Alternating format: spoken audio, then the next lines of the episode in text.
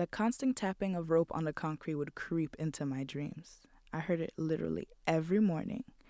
It was like an alarm clock. This was my summer vacation at my grandmother's house. Brooklyn, there is absolutely no place like it. This summer, I was maybe 13 years old, and all day just click, click, click, click, click of the rope.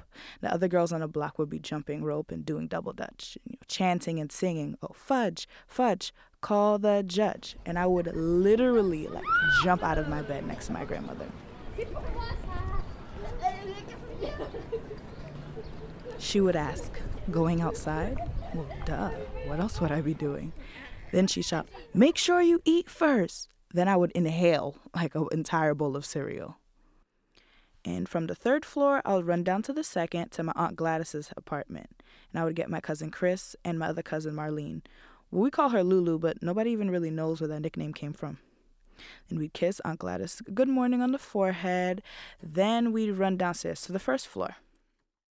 On the first floor was my Aunt Michelle, and we'd greet her good morning with a kiss on the cheek. Then finally, we went outside like 80 something degree weather and sunbeams like tap dancing on your skin. It was so hot. You would smell charcoal between like trash talking of backyard basketball games and even like sometimes like the smacking of dominoes on a wobbly card table. I actually couldn't even jump double dutch, but I could swing. Sometimes we didn't even have a rope. It would be like a really long phone cord and they used to say, "Oh, Tina, you swing double-handed," which meant I was on a different beat instead of like that quick one two one two one two.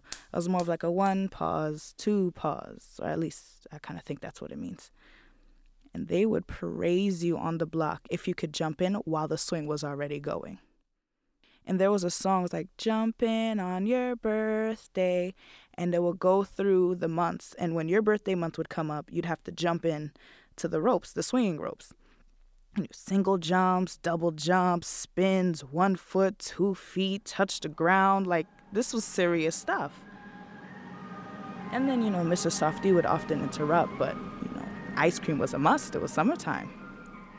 And we were on East 86th Street, and there would always be cars coming down, blaring music, usually like reggae music. It's a Caribbean neighborhood.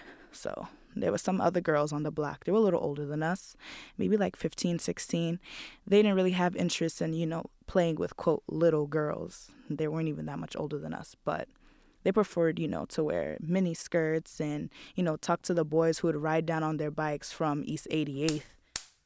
Till sunset, just click, click, click, click, click, click, then silence. Christina! Lulu! Christopher! The cord stopped spinning and we went inside for the night until tomorrow.